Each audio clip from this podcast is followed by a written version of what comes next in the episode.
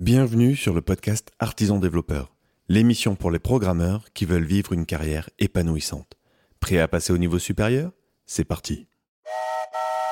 Aujourd'hui, je suis avec Emmanuel Ernest de la chaîne Captain Dev. Salut Manu. Salut Benoît. Est-ce que tu peux te présenter en quelques mots pour ceux qui ne te connaîtraient pas?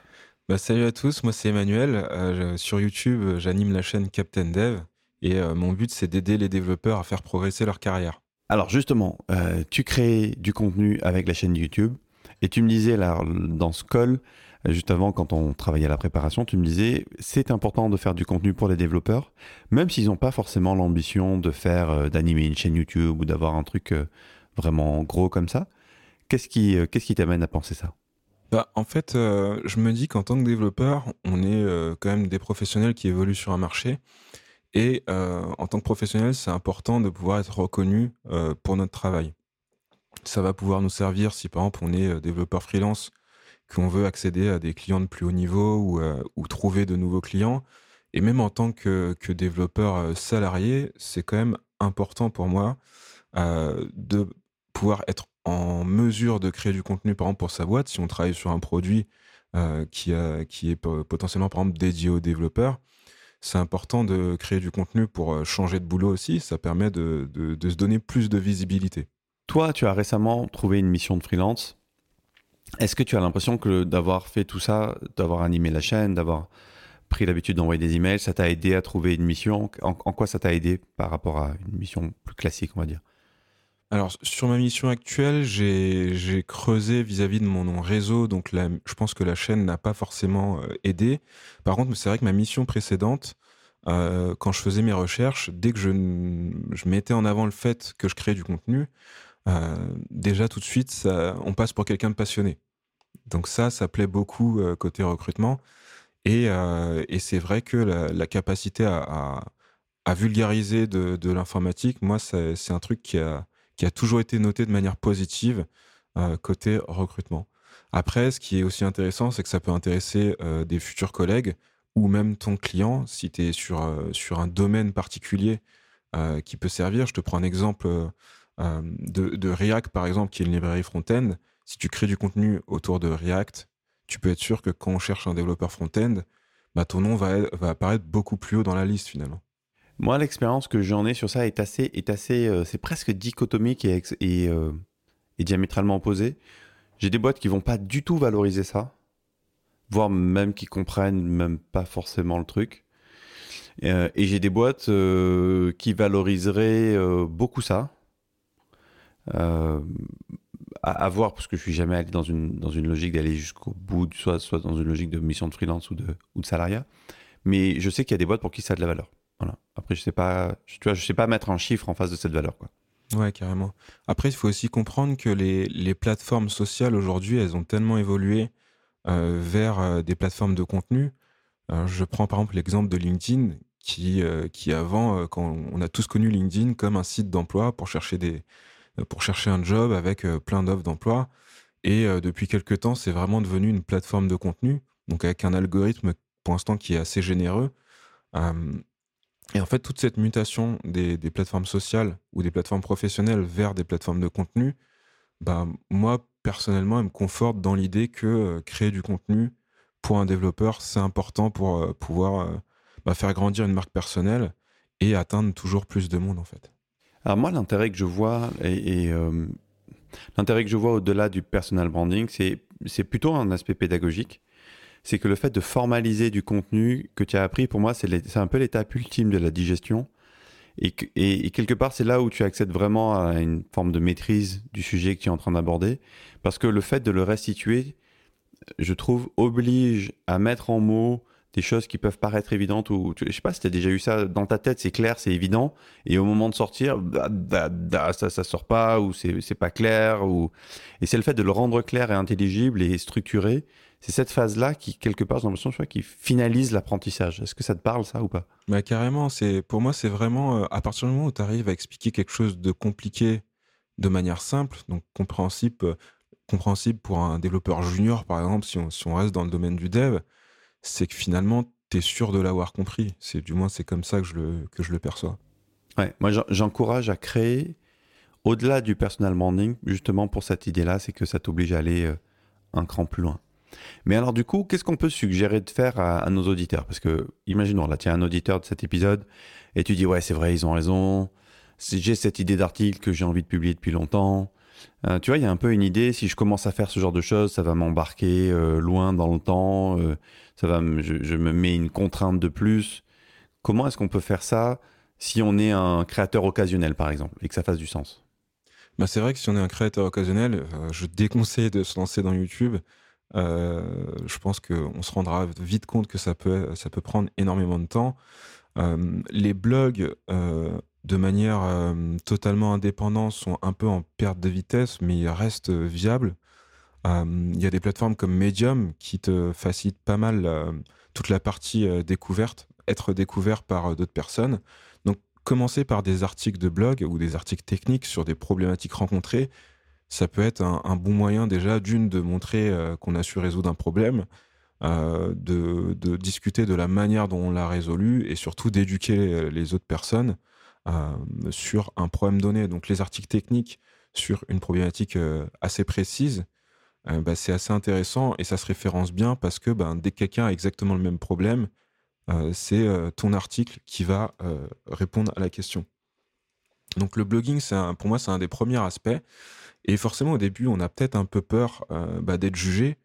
Et euh, bah, il y a un truc qu'on peut faire, c'est tout simplement l'écrire, le publier, ne pas trop en parler au départ, et attendre d'avoir quelques articles d'écrit et de publier, bien sûr, avant de, euh, je, ne sais pas moi, le tweeter ou le partager avec des collègues.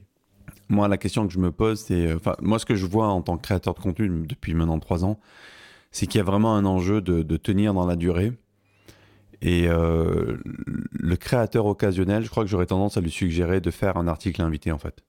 C'est-à-dire de, de, venir sur le, sur, le, sur le blog ou sur la, chaîne ou le podcast de quelqu'un d'autre.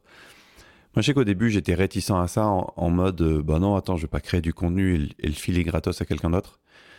Mais euh, je pense que ça aurait, ça aurait probablement pu aider à bootstrapper ma, ma, ma, ma marque, en tout cas. Tu vois, par exemple, le, le contenu texte, ça n'a pas été quelque chose que j'ai vraiment tenu. C'est pas un truc que j'ai produit de manière régulière. Euh, avec le recul, je me dis que ces articles, ils auraient probablement amené plus de valeur si je les avais postés sur un endroit où il y avait déjà de l'audience, en fait. Parce que c'est toujours cet enjeu, en fait. C'est comment est-ce que tu vas capter l'attention, comment est-ce que tu vas être vu? Parce que le, web regorge de d'articles top qui génèrent parfois du, trafic si ils ont les bons mots-clés, si Google les, les a en odeur de sainteté. Mais si Google t'ignore, c'était un peu, euh, bah, si, euh, d'un point de vue SEO, tu es, un peu mis de côté, effectivement, ton article tombe, euh, tombe un peu dans l'oubli. c'est là où je trouve que Medium a un rôle à jouer, même si c'est une plateforme où du coup on n'est plus vraiment propriétaire de son contenu, un peu comme la majorité des plateformes sociales, tant qu'on ne l'héberge pas à la maison. Medium a un algorithme de recommandation qui est vachement intéressant et qui, à la manière de YouTube ou d'autres plateformes, te permet de, cibler très facilement euh, les personnes intéressées par un sujet. Après, le problème de Medium qu'on va avoir aujourd'hui, c'est que euh, j'ai l'impression que les articles en anglais fonctionneront toujours beaucoup mieux que les articles en français. Ouais, c'est j'ai ça et puis après j'ai le j'ai le modèle de Medium qui me questionne, mais après il y a, y, y a, un retour, donc euh, à la rigueur pourquoi pas il y, a un, certain équilibre où tu peux être rémunéré aussi par tes articles. Tu vois, il y a cette espèce de frontière où Medium rend le contenu euh, à un moment donné payant.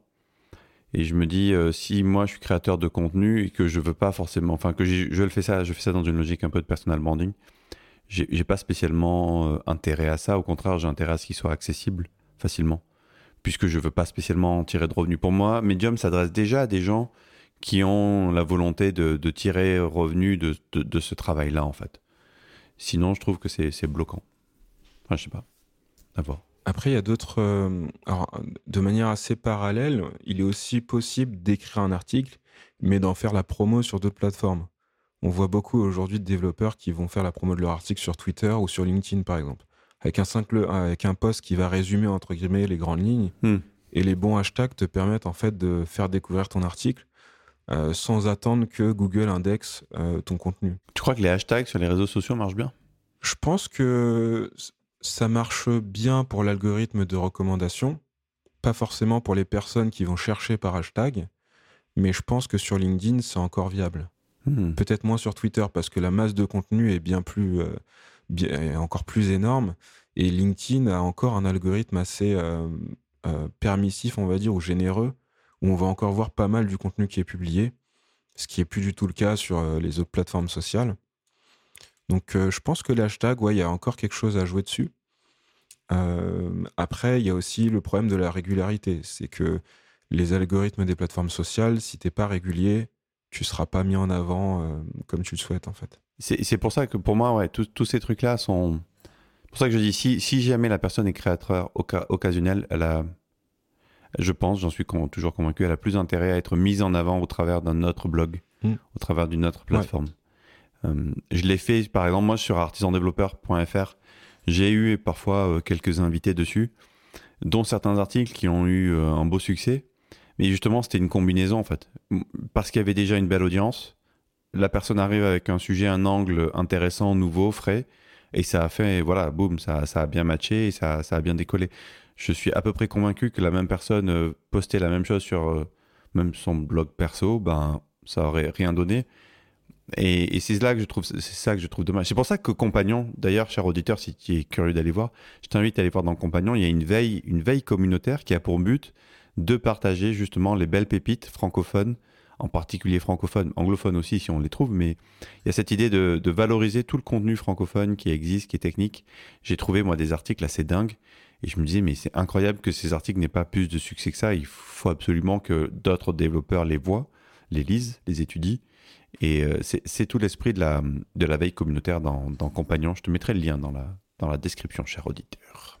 Et d'ailleurs, pour rebondir sur les articles invités, il faut vraiment pas hésiter euh, bah, en fait, à contacter euh, un créateur de contenu qu'on apprécie et lui proposer une collaboration. En fait, c'est euh, souvent on n'ose pas aussi passer ce, pas-là, peut-être par intimidation ou parce qu'on se sent pas forcément légitime. Mais moi, je pense qu'il faut vraiment pas hésiter. Dans le pire des cas, c'est un nom pour x ou y raison, et c'est pas un drame. Et dans le meilleur des cas, ça peut être le début ben, d'une belle collaboration, en fait. Clairement, et surtout que, fait, moi, je vois, j'ai pas mal de gens en coaching qui ont, qui ont cette difficulté à se mettre en avant, en fait. Il y, a, souvent une espèce de syndrome de l'imposteur. Non, mais je suis pas légitime, je maîtrise pas forcément super bien le framework ou le truc. Et quand j'écoute la personne parler, je vois bien qu'elle est compétente et qu'elle a forcément des choses à partager. Et euh, il y, a, cette difficulté, je sais pas si toi tu la, vois aussi, cette difficulté chez, pas mal de monde à un petit peu se mettre en avant, à oser affirmer des choses, et qui reste un petit peu du coup en, en retrait? Bah, Carrément, en fait, il y a beaucoup de gens qui pensent que euh, pour prendre la parole publiquement, il faut absolument être un expert. C'est un peu le... Moi, je le vois un peu comme si on était dans la télé des années 90. T'es pas invité sur le plateau de TF1 si t'es pas un expert reconnu dans un euh, dans tel ou tel domaine.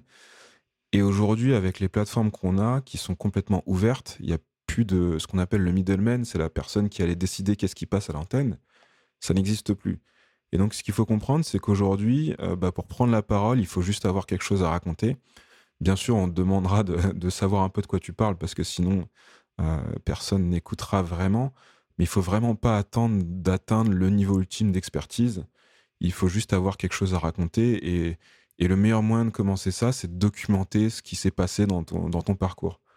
Euh, si tu as un, bon moyen de commencer, c'est de dire j'ai eu telle problématique, voilà comment je l'ai résolu, qu'est-ce que vous en pensez? Tu vois, ça, tout le monde peut le faire finalement. Un développeur junior peut, peut le faire. Ouais, c'est basique, un côté, un côté explorateur. En fait. Tu exposes ton chemin, tu exposes ta réflexion. Probablement, ça servira à des gens. Et puis ceux à qui ça servira pas, ben, c'est que c'est pas tes lecteurs. Et puis euh, le monde est grand, quoi. La pire erreur qu'on puisse faire, en fait, c'est se positionner en tant qu'expert si on ne l'est pas. Ça, c'est ça, ça peut vraiment euh, tuer tuer l'audience euh, dans l'œuf. Mais vraiment se positionner en tant que débutant et de dire, regardez, ben, je suis en train d'apprendre ça et je vais vous, je vais vous décrire tout ce qui se passe. Bah ça, en fait, tu vas avoir plein de gens qui vont s'identifier à ça. Et, et, ça, du coup, tu peux le faire à n'importe quel niveau d'expérience. Carrément. Bah, je te propose que ce soit le mot de la fin. Si les auditeurs veulent en savoir plus sur ce que tu fais, ils peuvent venir où? Alors, moi, on peut me retrouver bah, principalement sur YouTube, sur la chaîne Captain Dev.